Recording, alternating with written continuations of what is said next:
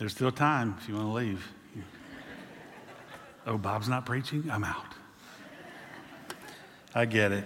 Hey, my name is Mark Long, one of the pastors here at Oak Mountain Presbyterian Church. I uh, worked in youth ministry for a while, about 30 years at different churches, and then I came here and um, then transitioned about five years ago. Now I'm the pastor to families of youth. Um, I target uh, those families uh, just as we talked about with the baptism, I want to support uh, families to the best of my ability. So if you have a teenager, um, look out because here I come. And if I can encourage you in any way, um, so just a little bit about me. Um, I do want to say thank you very much for any of y'all that may have prayed for me. Uh, I had a little episode and God, God walked us through it, and, and uh, I'm just grateful. I mean, I mean that because I would get stopped by people as they would see me, and they would, they, they would basically say the same thing Oh, Mark, it's so good to see you. And, uh, you know, because they could go into some details, but I'm glad they don't. And, and um, then uh, I, I, tried to figure out what am I supposed to say back to that? You know, it, it's good. Um, and so I just realized I know what I'll say. It's good to be seen. You know, it's just simple. It's good to be seen. So there was one time I was out there in the hallway and somebody was talking to me, oh, Mark, it's so good to see you. And I said, well, it's just good to be seen. Not realizing Bob Flayhart was walking up behind me and he literally said, better than viewed. And that's, what, that's who we work with. I mean, it's just over and over. He just, that, that Pennsylvanian comes out of him all the time like that. So, um, but anyway, we are going to continue the worship, um, I mean, the sermon series, the one another passages. And so, if you have your Bibles, go ahead and turn to Colossians chapter 3. We'll be reading from um, the first verse of Colossians chapter 3. Um, as you're turning there, um, you know, I, I got to confess, when we started looking at this sermon series, I, we, everybody, all the pastors get a list, and we're looking down and we're seeing who, what we're going to choose, what we're going to choose. And I came up to this one, and I went, oh, no, no, I'm not touching that one with a 10 foot pole. No way. So I just kept on hoping one of the other pastors would be braver than me and would just sign up for this one. And so we got closer to the deadline. Val's going, Hey, Mark, we kind of need to know what you're going to be preaching on. And nobody had selected this one. I just went, Okay, I'm going to do this one. And it's on forgiveness. Um, and, you know, because as I looked at that title, that topic, I, I have so many, you know, illustrations of how many times I've asked forgiveness for things. Six come up really quick Francis, Catherine, Morgan, Walker, Hayden, and Elijah. And I just went, oh man, my kids are so tired of seeing me cry. So anyway, as we as I started preparing this, you know, I just thought, okay, I'll do it, Father. I'll, I'll, I'll come after this, and and I have taught on it a couple of times, but this is one of the first times I get to preach about it. Um, as we're looking in Colossians chapter 3, before we read it, I just want to remind you that this is from Paul's first imprisonment in Rome. He's writing this while he's in jail. Um, he's, he wants to, in chapter 1, proclaim the supremacy of Christ over all things. He continues in chapter 2 by talking, helping the Colossians see that they are to oppose false teaching, where there was a mixture of Judaism and paganism, and they were just getting caught up in all this stuff. And and then um, later on in chapter two, that he's encouraged them to reject ceremonialism, asceticism, and angel worship. I mean, it just, the things that were coming after the people um, were amazing. And then we get to chapter three, and we learn what it means to set our minds on things above, that our minds and our hearts should be focused in a different direction. So if you're able to stand, would you please stand with me as we read God's word in Colossians chapter 3, starting in verse 1. If you have been raised with Christ, that's a big if, but that's who he's talking to, those who have been raised with Christ. Seek things that are above, where Christ is, seated at the right hand of God. Set your mind on thing, minds on things that are above, not on things that are on earth. For you have died, and your life is now hidden with Christ in God. When Christ, who is your life, appears, then you also will appear with him in glory. Put to death, therefore, what is earthly in you sexual immorality, impurity, passion, evil desires, covetousness, which is idolatry. On account of, the, on account of these, the wrath of God is coming. In these you too once walked when you were living in them, but now you must put them away anger, wrath, malice, slander, and obscene talk from your mouth. Do not lie to one another, seeing that you have been put off the old self with its practices and have put on the new self, which is being renewed in knowledge and after the image of its creator. Here there is no Greek and Jew, circumcised and uncircumcised, barbarian, Scythian, slave, free, but Christ is all and in all. Put on then, as God's chosen ones, holy and beloved, compassionate hearts, kindness, humility, meekness, and patience, bearing with one another, and if anyone has a complaint against another, forgiving each other. As the Lord has forgiven you, you also must forgive. And above all these, put on love, which binds everything together in perfect harmony.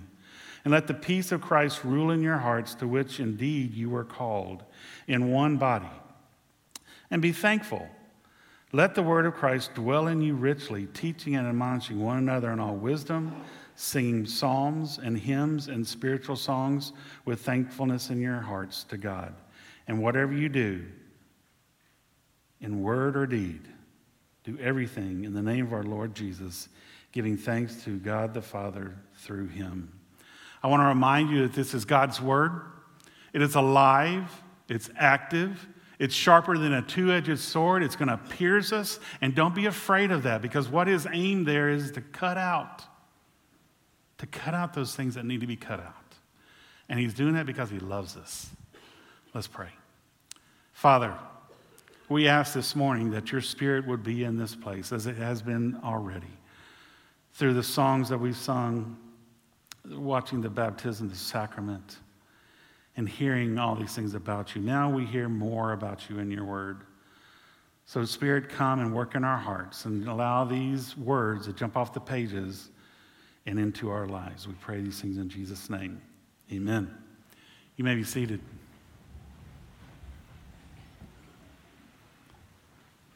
At the beginning of chapter 3, Paul tells the Colossians, as those chosen, holy, and beloved, that they have been chosen by him. He's, he has done a work where he's come after us.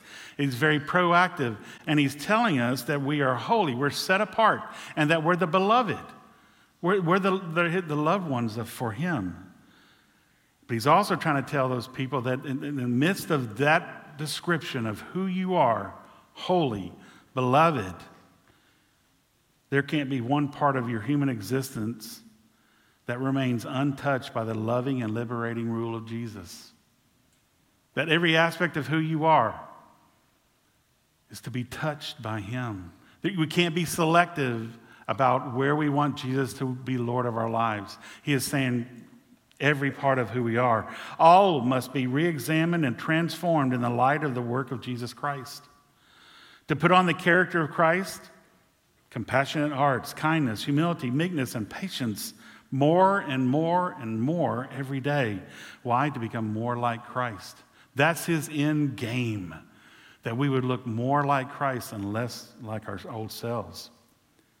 Well, as we get to this part, we see in uh, verse 12 put on then as God's chosen ones, holy and beloved, compassionate hearts, kindness, humility, meekness, and patience, bearing with one another. And if one has a complaint against another, forgiving each other. As the Lord has forgiven you, you also must forgive. That is tough. That is hard. And so I want to say right at the very beginning, as we talk about what it means to forgive, I am not trying to be insensitive, even though I am. I'm not a very sensitive guy. But I don't want you to think that the coach is up here just going to coach you up. I could do that. I'm not saying it work, but I'm just saying this what I could do that very simply. I just I can go there so quickly. Because I don't know what your definition of forgiveness is. There, there is one definition of forgiveness, but there's lots of execution of that definition. And you know what? There are a lot of people in this room that are hurt. And me walking up to you and saying, hey, just get over it. what is that? Because when you look at the definition for the word forgive, do you know what it really means at its basic, basic unit? Let go. Now, Mark, black and white, you know, just very simple minded, I can put my head around that. Let it go. And I'm going, but I don't, I don't know how to let go. Well, as, as we consider this, please forgive me if I'm too simplistic. Because forgiveness is also a process where we are learning how to forgive. It's, it, some of these things that you're dealing with, I, and trust me, I, I tell my friends all the time that when I stand to lead worship or if I get a chance to preach, I look out into the audience and I see people who I've talked to and spent time with, and I know there's difficult things happening in their lives. And the last thing I need to do is say, Suck it up, buttercup. Just let it go. That's not where we're called to be.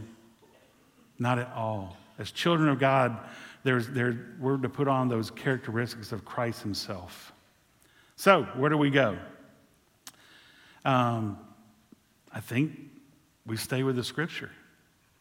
Because it says in chapter, I mean, verse 13, as the Lord has forgiven you. That's where we start. As the Lord has forgiven you. So let's look at and see what that means. Now, I know you're going, here goes the preacher. They're all he do is talk about forgiveness and how we're going to do blah, blah. Um, no, no, listen to me we're going to look at something here that I hope that can help us launch out and to understand what it means to forgive others. We're going to be using his example.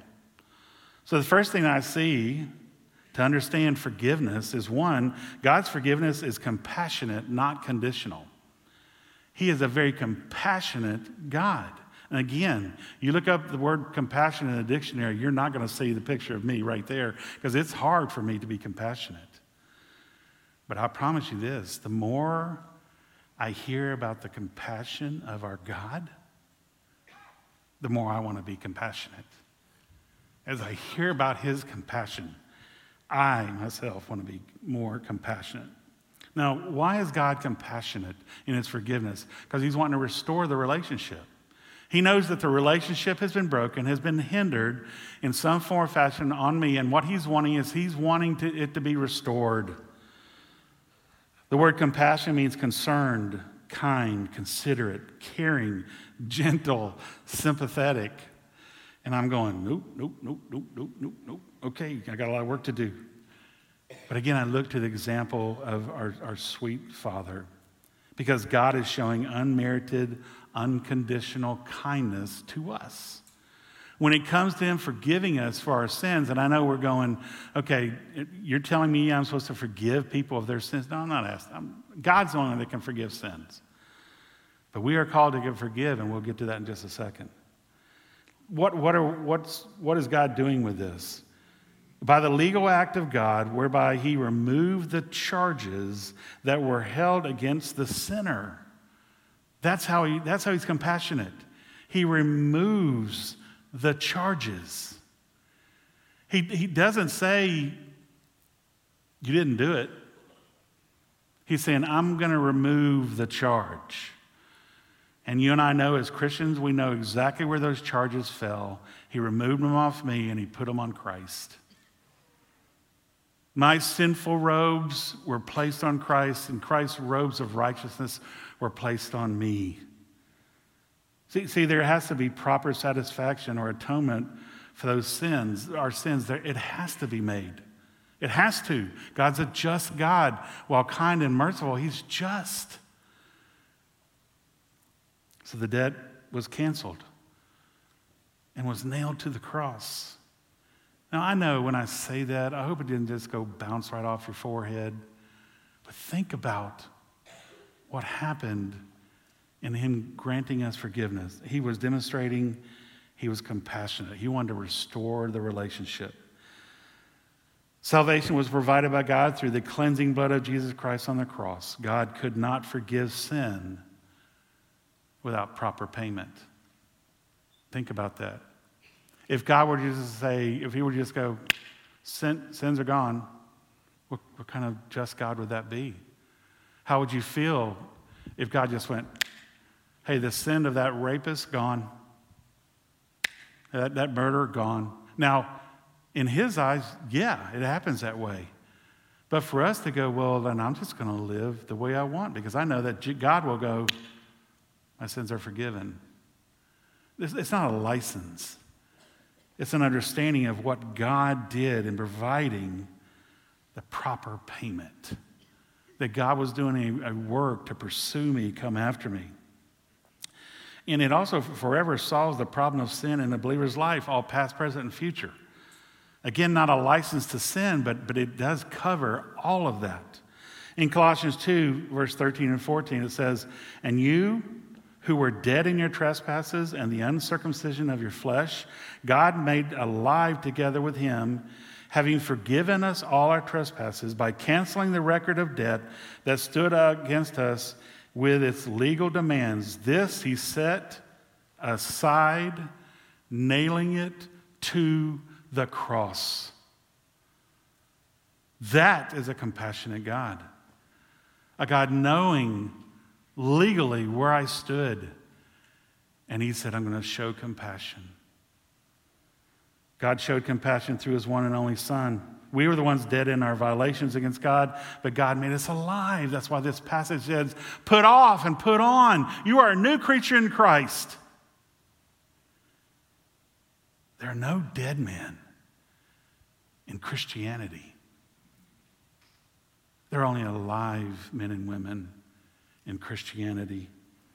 God removed our guilt, He removed the legal demands of our, my sin. And God showed compassion to us by taking, now listen to this, this is one of the most difficult definitions I've ever heard of forgiveness. That God took responsibility for my sin. Wait, he didn't just say, Hey, Mark, hope you're sorry. He said, No, when I show you forgiveness, I want you to understand that I'm going to take responsibility for your sin. Because I'm a compassionate God. Um, I, I, don't know if you know this, but uh, both my mom and dad are both still alive. My dad turns 85 this week. My mom's 85 already, and he reminds her that he's younger than her all the time. And uh, her name is Fonzie. That is honestly the truth. My mom's name is Fonzie. And so, you know, we heard all the jokes and everything about Fonzie. She's like four foot nothing, you know, and so, but man, a fire plug. Well, my dad was in the Navy, so he was gone a lot. And so mom was left to rear five children. Um, and so she did a great job. I bet just, you know, she let some things go because there were five of us. And, you know, but when my dad showed up, beds were made, everything was taken care of, the, the yard was done, I mean, the boom, everything was done. But when mom's around, kind of loosey goosey. Well, being the second son, I was your typical second son. I was rebellious. I was so rebellious. And um, I took advantage of my mom a little bit. I mean, okay, a lot. I took advantage of my mom a lot. Um, I had a, a, friend that lived across the street with us, and uh, understand I wasn't a believer.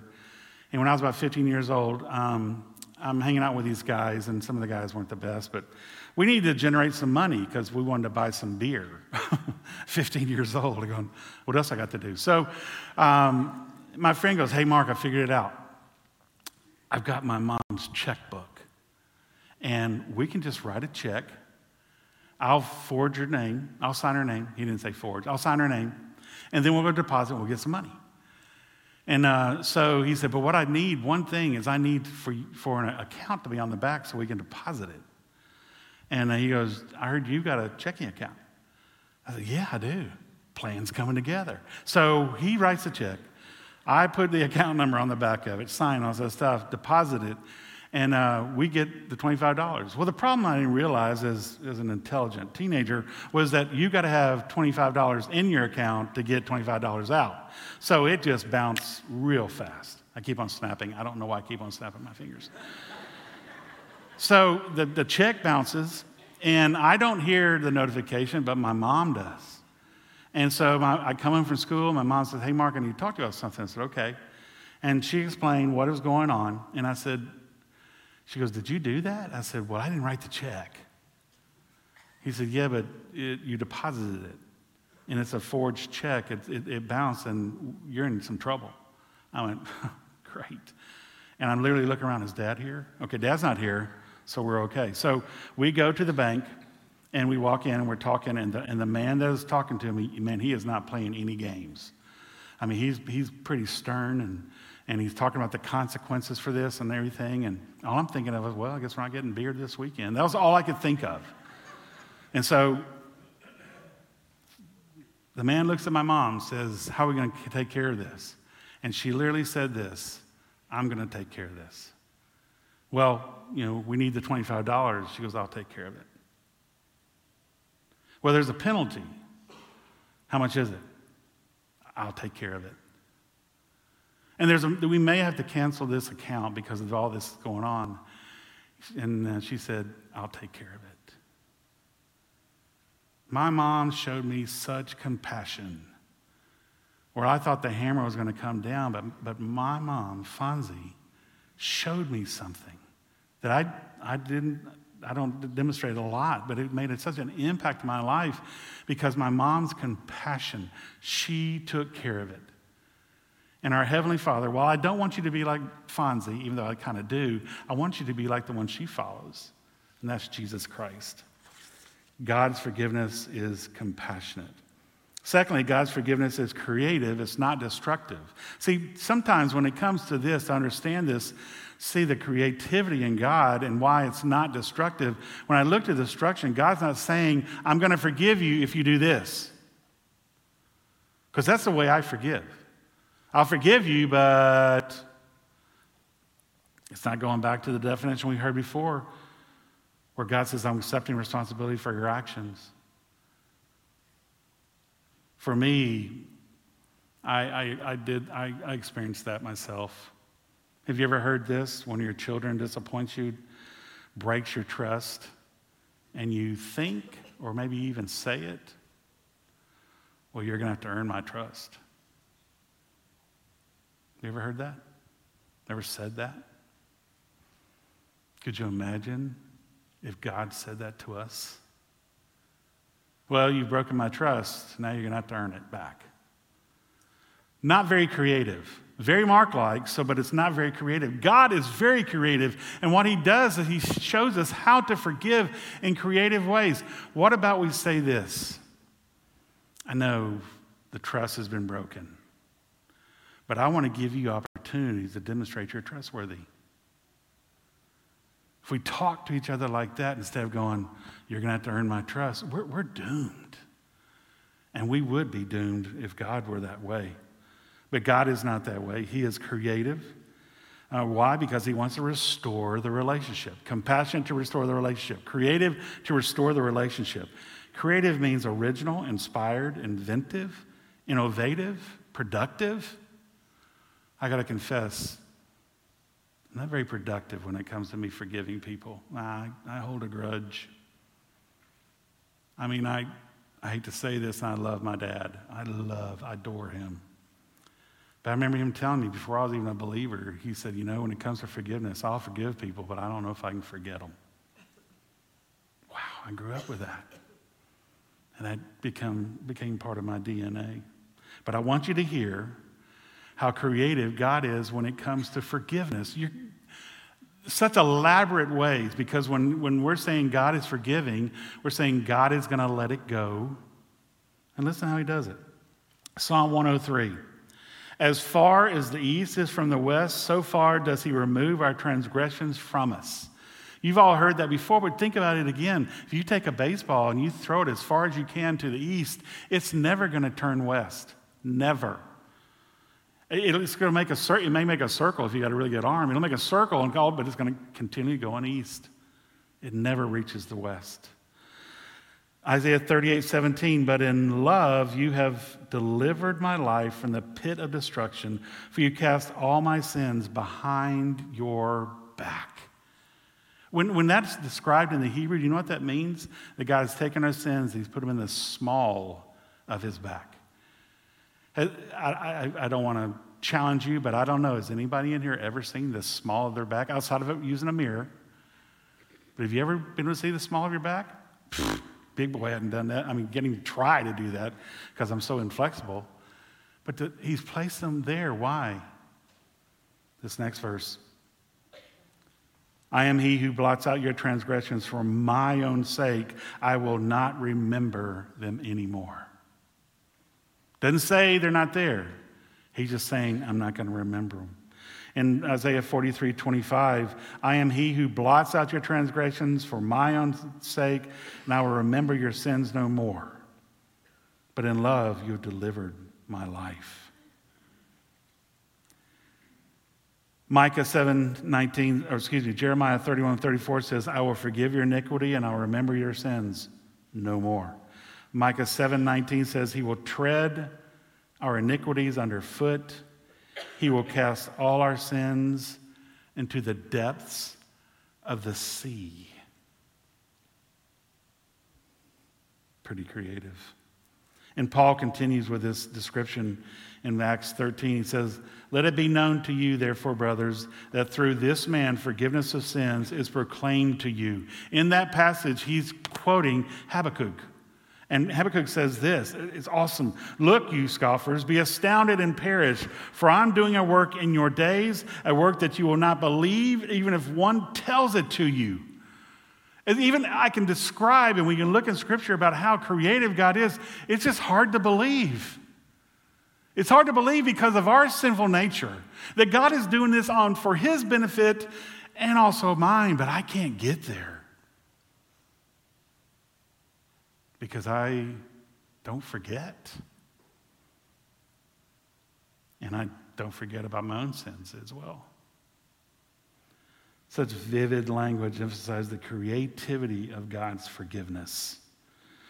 When He forgives, our sins are dealt with thoroughly. God has creatively sees our sins no more.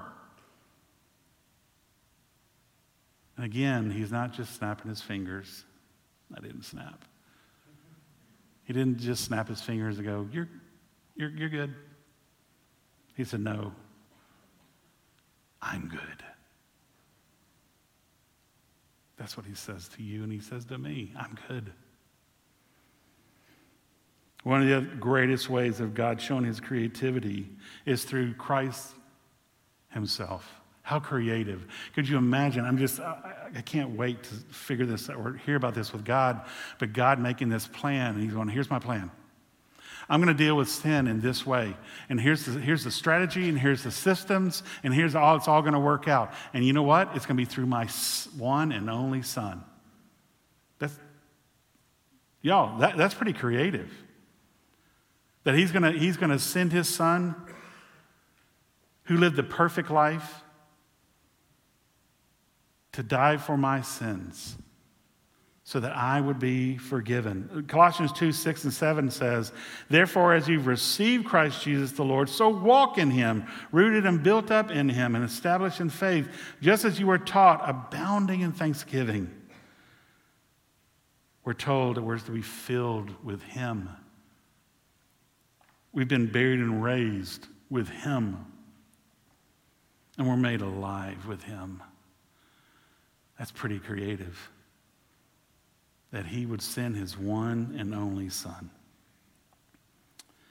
And thirdly, God's forgiveness, while it is compassionate, it's creative, it's also costly. A PD in his prayer says, um, it's, it's not cheap, but it's free. And I want to go ahead and extend that a little further. It was costly, not to us, but to our Heavenly Father. God's forgiveness was costly. Why? I want to keep on repeating this because His desire is to restore the relationship. Why is it compassionate? To restore the relationship. Why is it creative? To restore the relationship.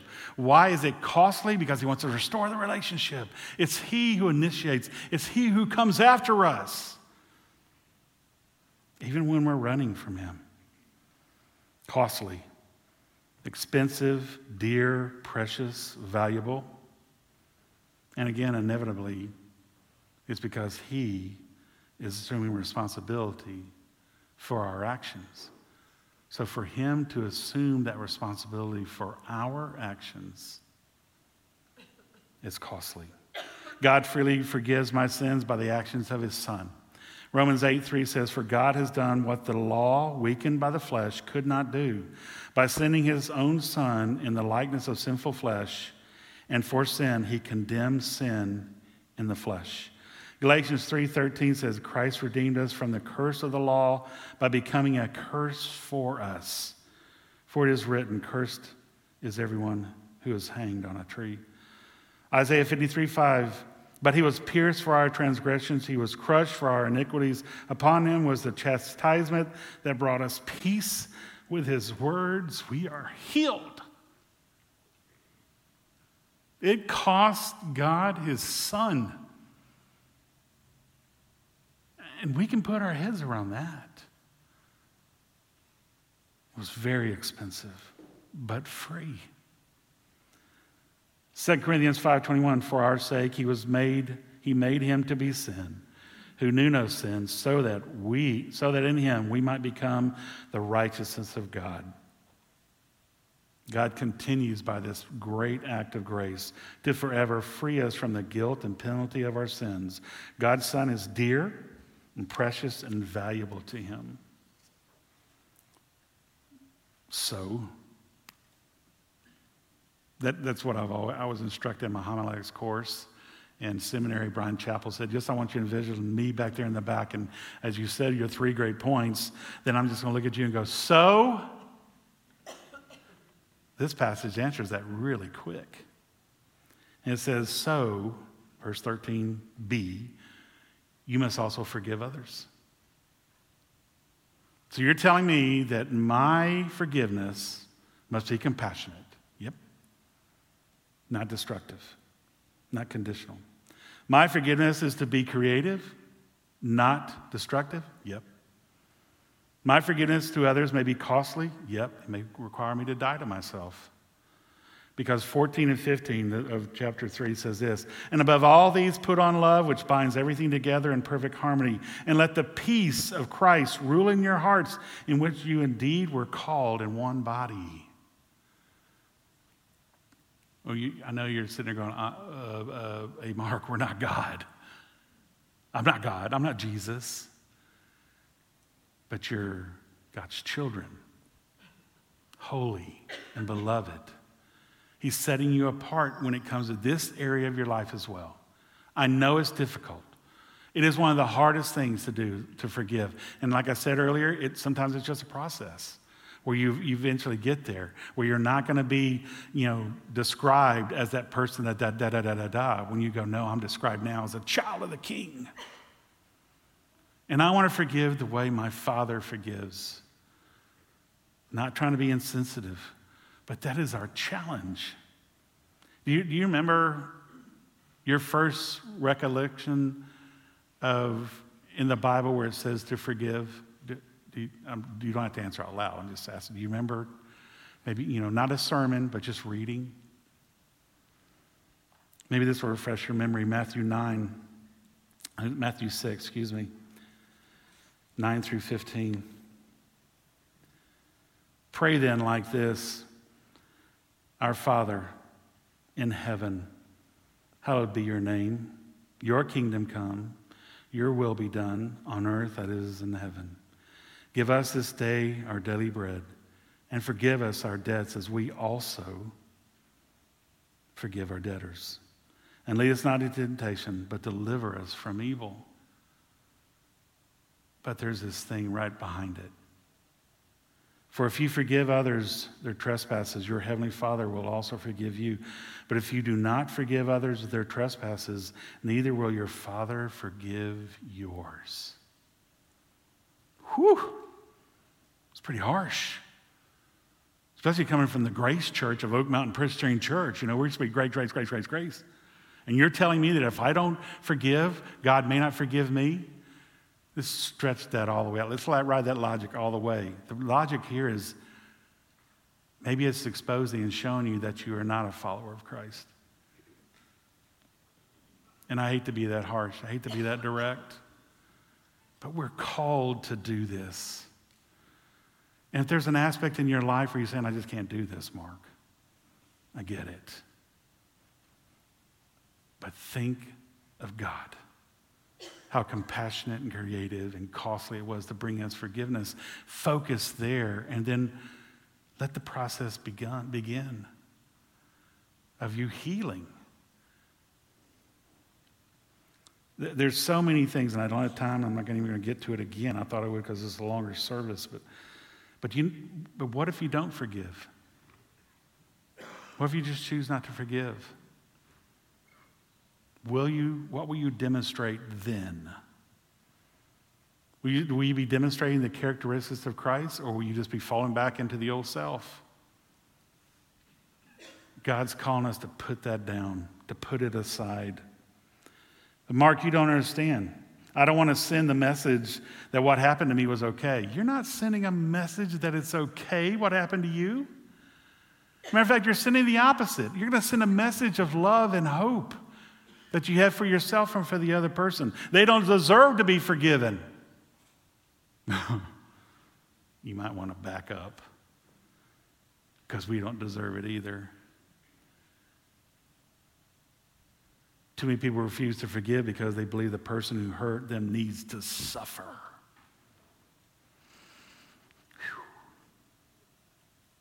I can't forgive them because I can't trust them.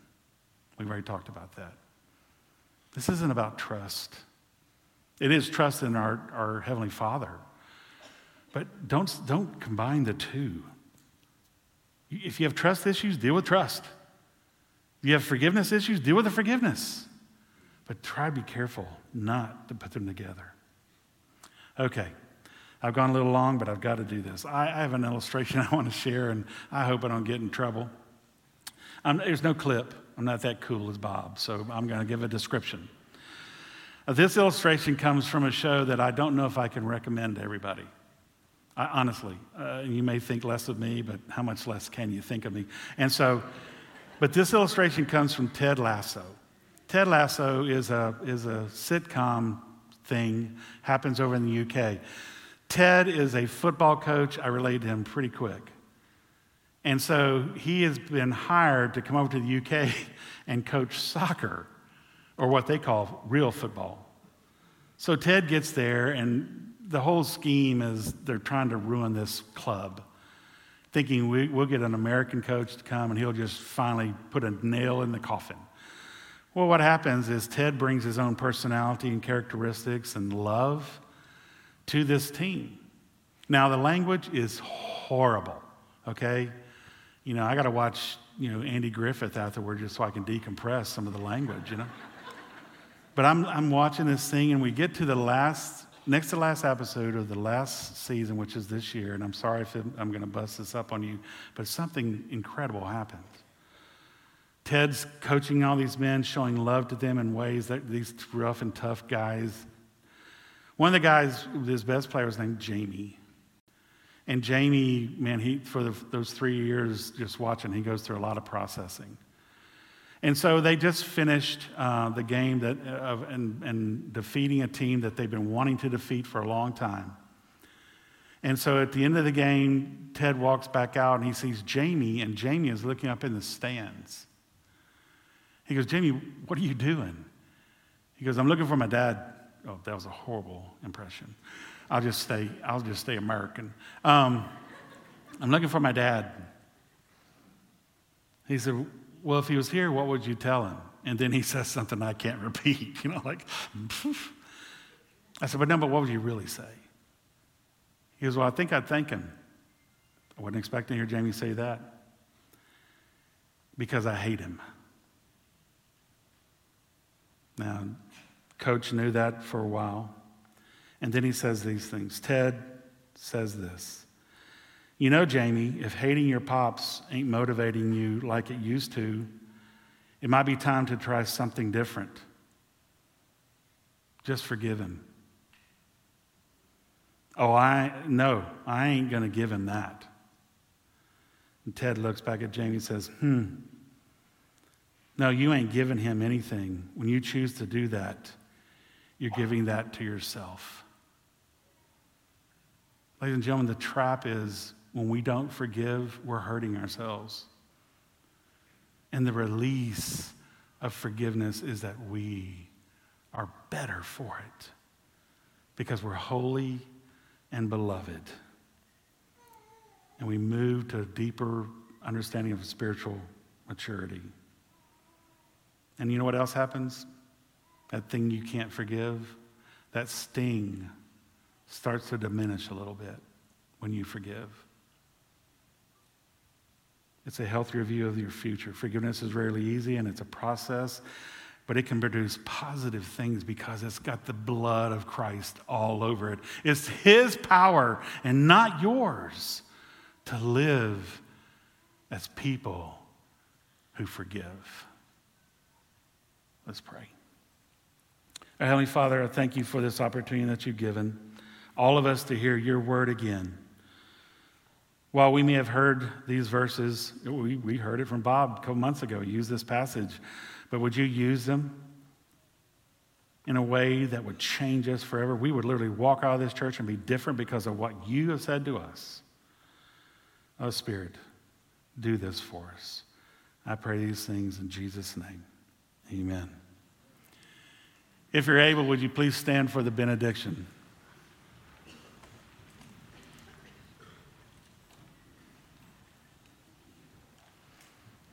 On the heels of that sermon, I mean this. The Lord bless you and keep you.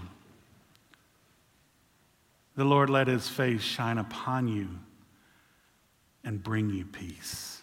Amen.